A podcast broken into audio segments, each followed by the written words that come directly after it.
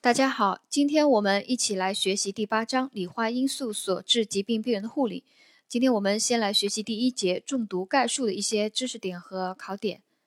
第一个知识点，毒物在体内分布。讲到影响毒物体内分布的主要因素有：第一个，毒物与血浆蛋白的结合力；第二个，毒物与组织的亲和力；第三个，毒物通过某些屏障的能力。有这三个因素是影响了毒物在体内的分布。啊，这三个因素是毒物与血浆蛋白的结合力；第二个，毒物与组织的亲和力；第三个，毒物通过某些屏障的能力。这三个因素影响了毒物在体内的分布。第二个知识点，毒物在体内代谢转化的主要场所是肝脏。啊，毒物在体内代谢转化的主要场所是肝脏。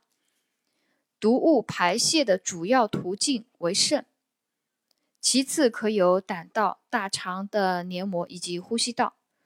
毒物排泄的主要途径为肾啊，单选题。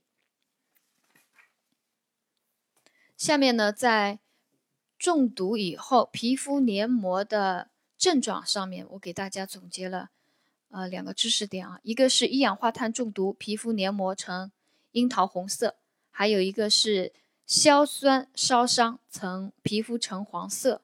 硝硝酸烧伤，皮肤呈黄色，这个我们不太熟悉，因为。临床上讲的不多，一氧化碳中毒皮肤呈樱桃红色，大家应该都知道了。硝酸烧伤皮肤呈黄色，还有阿托品中毒瞳孔扩大，有机磷农药吗啡中毒瞳孔缩小。下面一个知识点：急性中毒的诊治原则。第一个，迅速确定是否中毒以及中毒的程度；第二个，立即处理危及生命的情况；第三个，有效排毒。有效排毒里面包括了清除尚未吸收的毒物，呃，还有是促进已吸收的毒物排泄。第三个是阻止毒物的吸收，呃，这三个都都是讲的有效排毒。第四个急性中毒的诊治原则呢，就是积极的支持疗法。常用的疗法有高压氧治疗，还有肾上腺皮质激素治疗，以及呼吸机辅助呼吸。呃，这是急性中毒的诊治原则。第一个，迅速确定是否中毒及其中毒程度；第二个，立即处理危及生命的情况；第三个，有效排毒；第四个，积极的支持疗法。有效排毒呢，又分三步啊：第一步，清除尚未吸收的毒物；第二步，促进已吸收的毒物排泄；第三步，阻止毒物的吸收。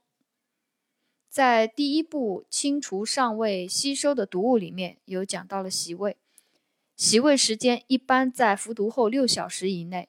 病人的体位是头低位并左侧卧位，每次注入液量两百到两百五十毫升，一般洗胃液总量至少是两到五升。在促进已吸收的毒物排泄里面啊，常用的方法有利尿。吸氧啊，吸氧主要是促进一氧化碳中毒的毒物排泄啊。第二个、第三个是血液透析，还有血液灌流，还有血浆置换这些常用方法，促进已吸收的毒物排泄，有利尿、吸氧、血液透析、血液灌流和血浆置换。在阻止毒物的吸收里面也有知识点啊，讲的特殊解毒剂的应用。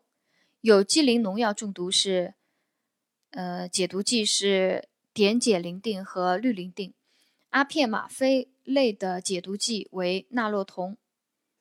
亚硝酸盐苯胺中毒解毒剂是亚甲蓝啊，又称美蓝。氢化物中毒解毒剂是亚硝酸钠。砷和汞等重金属中毒的解毒剂是二球丙醇。啊，我把这个。